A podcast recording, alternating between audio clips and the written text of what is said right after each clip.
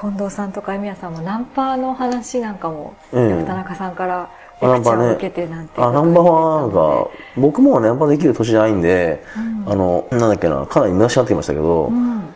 ナンパはね、嫌なんですよね。結構、僕なんかリ、リクルートの、あの、関係の会社で、うん。なんかさ、インテリジェンスって会社だったんですけど、はい。そこを昔受けたんですよ、就活の時にですね。そしたら、あのー今のなんか、あのーなんだっけな、サイバーエージェントの社長いるじゃないですか。はい。あの人、なんだっけ、サイバーエージェントの藤田さん、あの人がちょうどインテリジェンスにいて、うん。ちょうど僕が入ろうとした年のまで、それで辞めて、独立してインテリジェンスを辞めて、サイバーエージェントを作った時だったんですよ。うん。サイバーエージェントのできたばっかの頃だったんですよ。ね。うんその時に、インテリジェンスで彼の話をちょっと聞いたんですよ。はい。そしたらナンパがめちゃくちゃうまくて、学生時代から。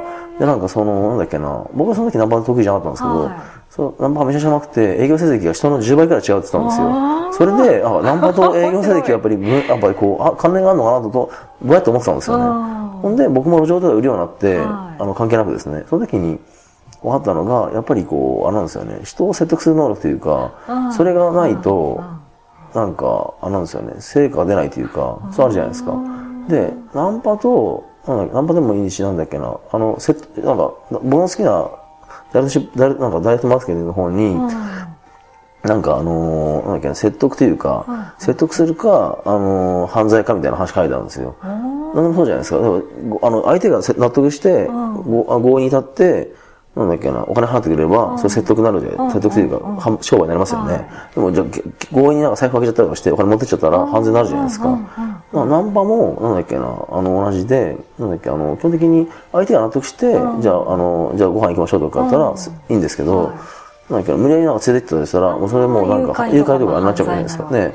それ同じなんで、そこの能力を鍛えるのはすごく重要だって話だったんですよね。それ多分全部に通じるんですよね。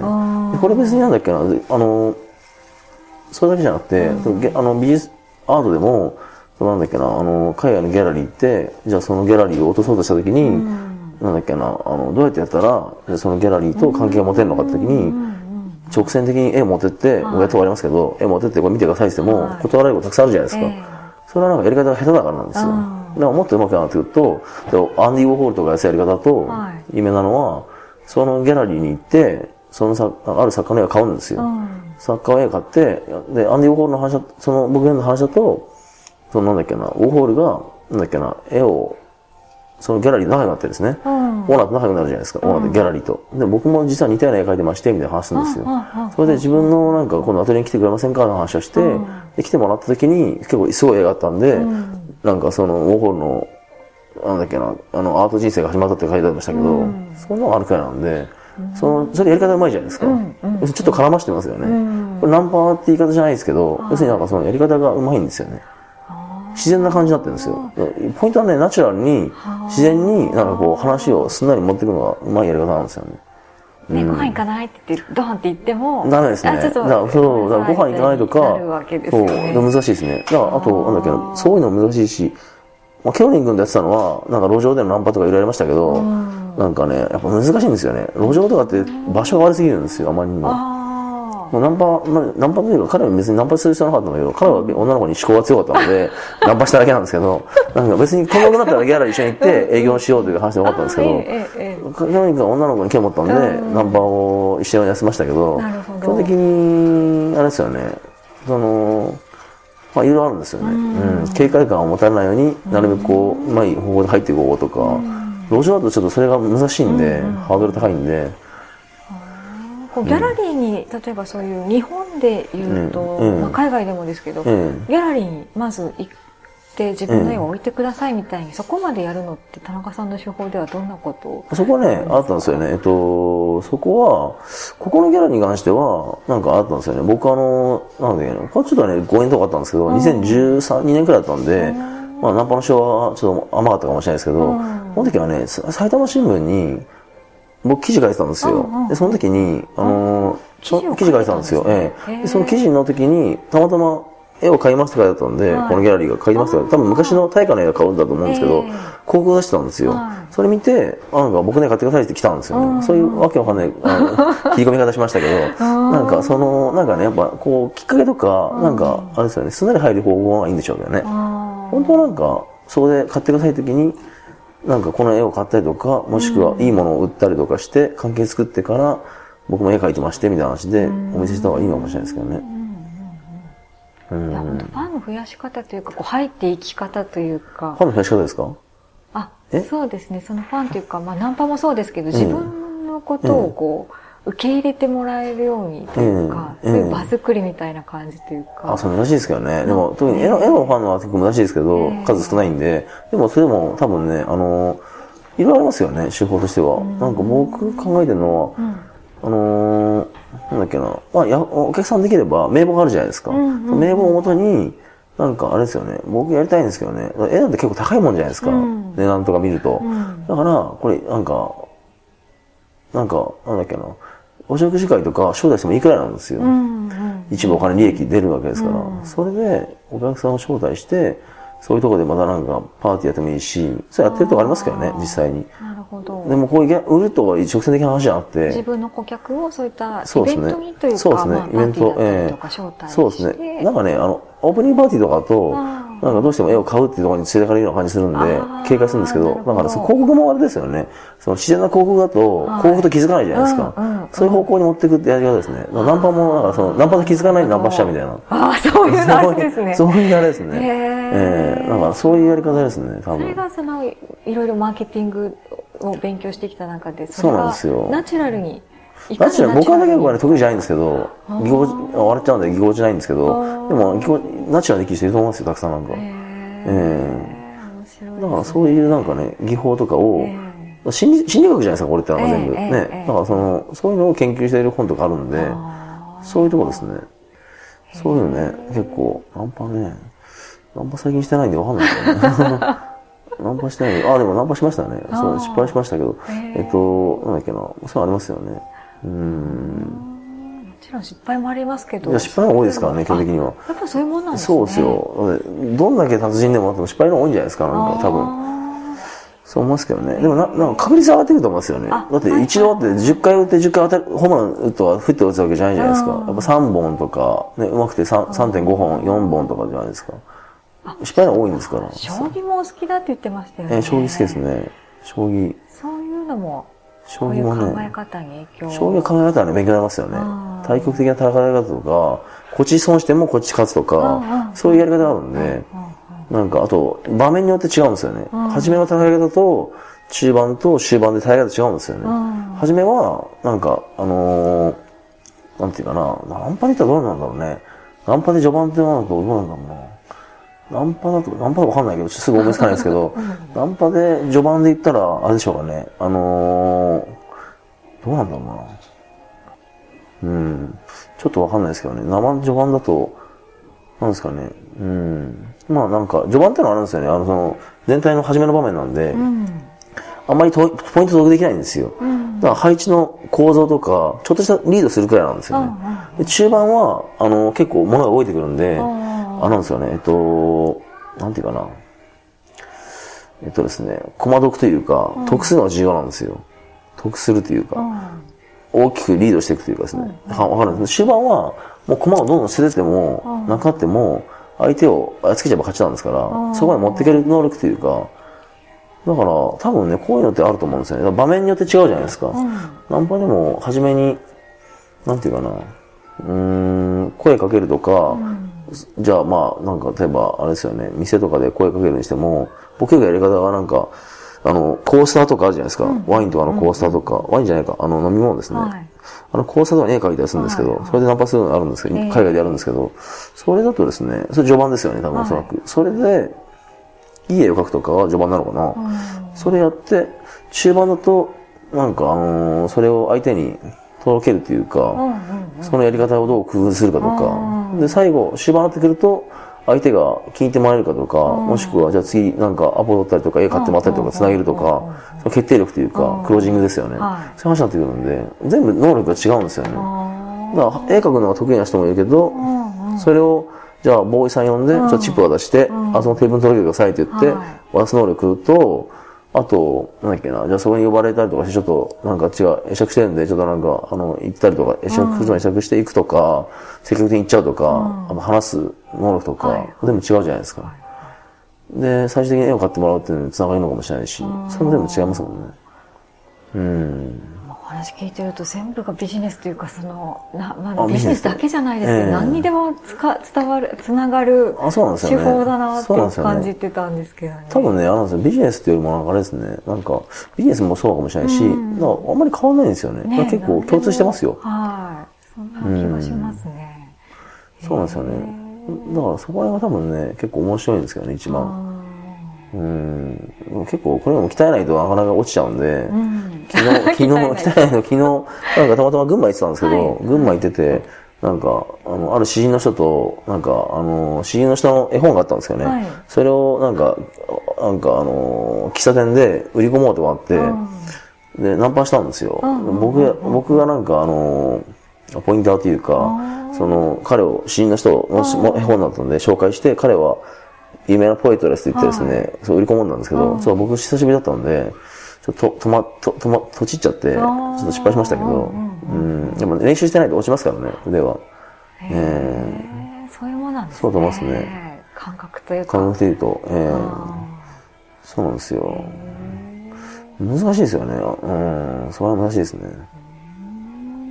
うん、ナンパの話はね、多分、なんか、なんだっけな、あの、よくなんか、巷でナンパの話ってあるじゃないですか。なんかそういうモテる方法とか、はい。ああいうんじゃないんですよね、多分。なんか、ああいうのは多分簡単な話なんで、うん。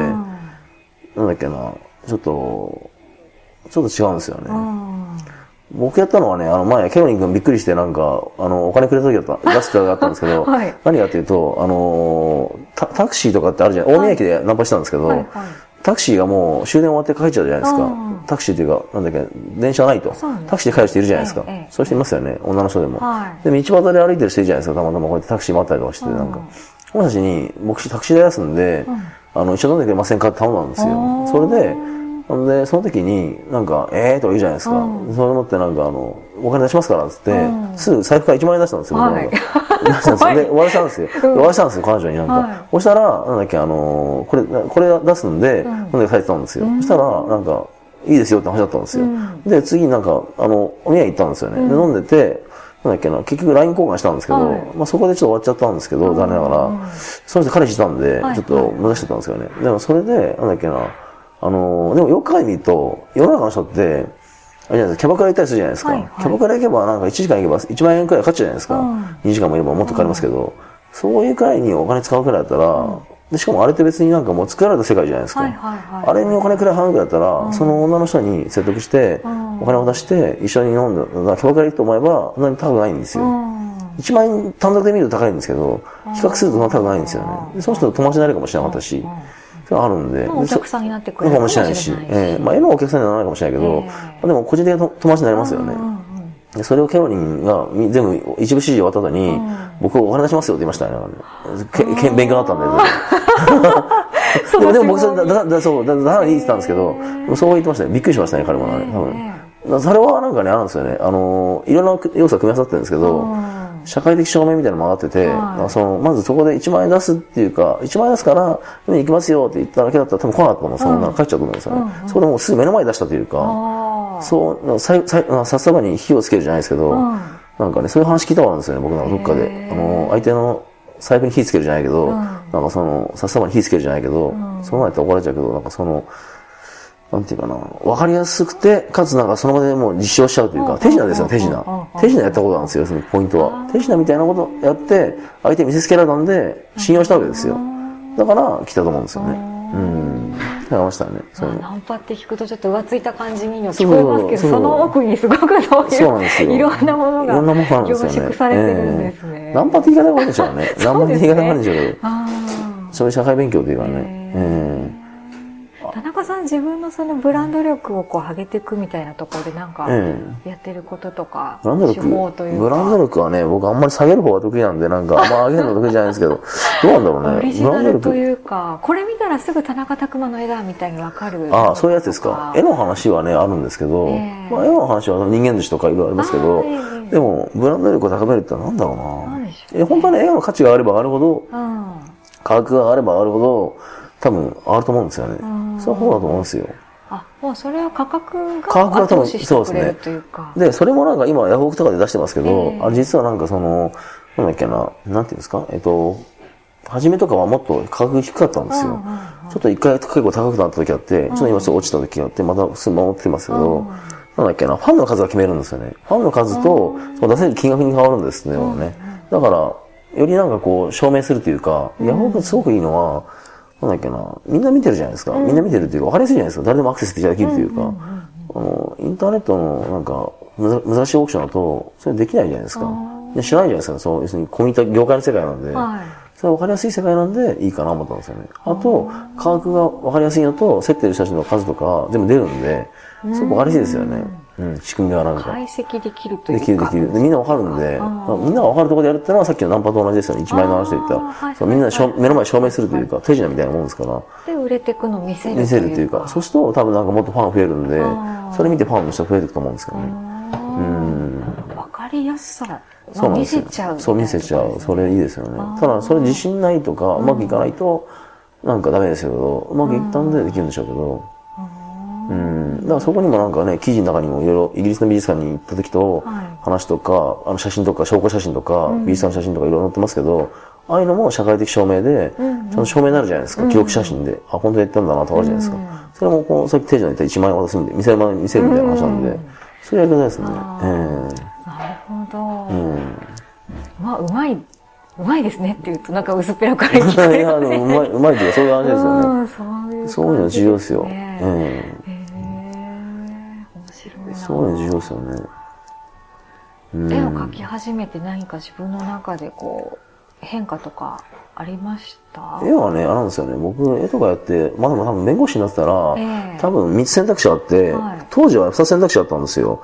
あのー人権派弁護士になるか、悪徳弁護士になるか、どっちかと思ってたんですけど、あとね、多分もしかしたら自殺してたかもしれないですね。あ弁護士やってたら疲れてええうんうんだから、この3つの選択肢の中のどっかに落ちてたと思うんですけど、じ弁護士になっても多分疲れて自殺してたかもしれないですね。まあアーティストだからもう少し楽ですけど、弁護士だと社会的責任が重いじゃないですか。そうですね。なんかあの、人の命を預かったりとか、はい。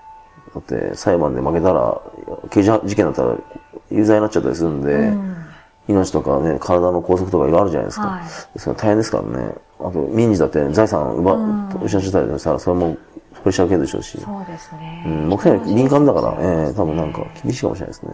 精神的に。じゃあ、アートの世界に。いや、アートはでもね、アート、アートでなんか闇があって、あの、あれなんですよね。お客さんの、なんかあれじゃない、買ってもらったくさんじゃないですか。その人たちの価値を下げちゃうと負けなんで、資産として右肩上が持ってないと、お客さん納得しないんで、はいそこをね、まあ、なんとかするために頑張ってるんですけどね。うんうん。そこは頑張ってますね。気持ちの変化というところでは何かありますか？ええ初めてですか？ええ初め前とですか？そうですね。どうなんですかね。全くこういうアートの世界とは無縁だったところからあそうですね。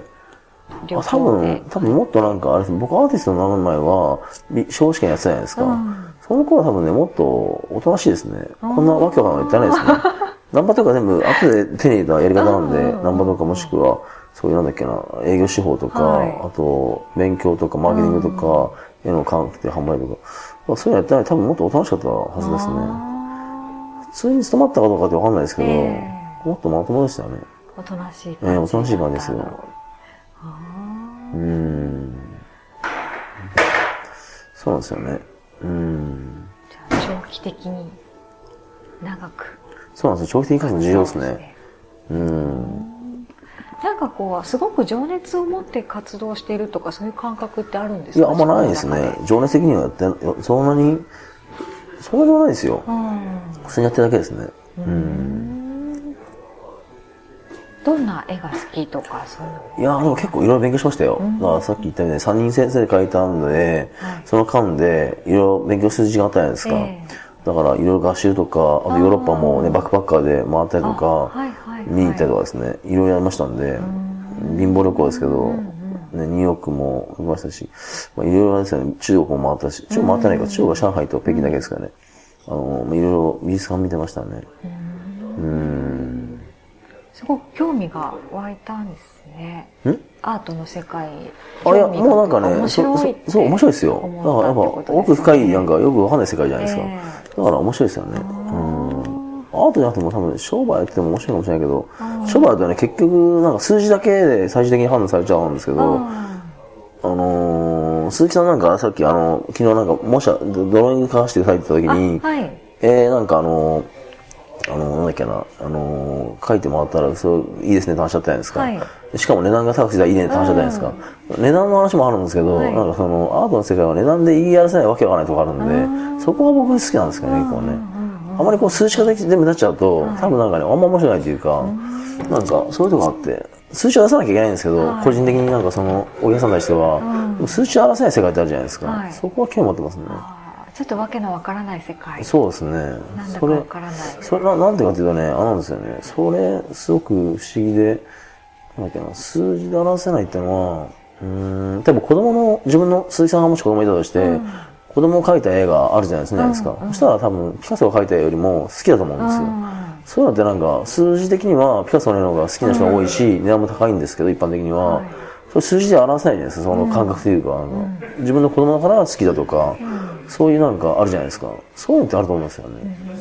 そういうのなんか面白いですよね。うん。こんな感じですかね。わかれない。測らないのあると思いますよ。ええ数字で測らないとこ面白いんじゃないですかね。そういうのを感じるときって今、最近でもあったりしますか？体感する。そういうなんかわからない世界楽しいって体感するようなシーンって最近何かああったりあ、あるかしまな。なんかあれですよね、あのーなんか、そういうのがたくさんありますけどね、いろんな場面で。うん。数字で表せば面白いんじゃないですか。うん。そうなん。そこが多分、永遠のあれでしょうけど、課題でしょうけど、多分な、AI とかの話あるじゃないですか、よく。AI だと多分数字化するのにめちゃくちゃ強いじゃないですか。はいでも多分数字化できない世界は多分表現できないと思いますよ。数字化できないから面白いと思うんですけどね。うん。数字化できないから面白いと思うんですけどね。かそういうの及ばない世界。お難しいですよね。だって子供とかもしくは、だって隣の人おばちゃんが描いた絵だから、親友、なんかちょっと親しい感じがして、その人の絵が好きだから変わってある人もいるじゃないですか。それと、じゃあ別になんか、じゃあ、でもなんかこう有名な人の絵ですよって言っても、その有名な人は別にいらないから、隣の人の方がすごい好きだからっていう話がってきたりとかしたら、それも、もう無限になんか可能性あるし、それもなんか数字ができないですよね。そういうのはすごく面白いですよね。えーそういうなんか、あの、わけわかんないのは面白いですね。えーわかんないえーどうもありがとうございました。はい、はい。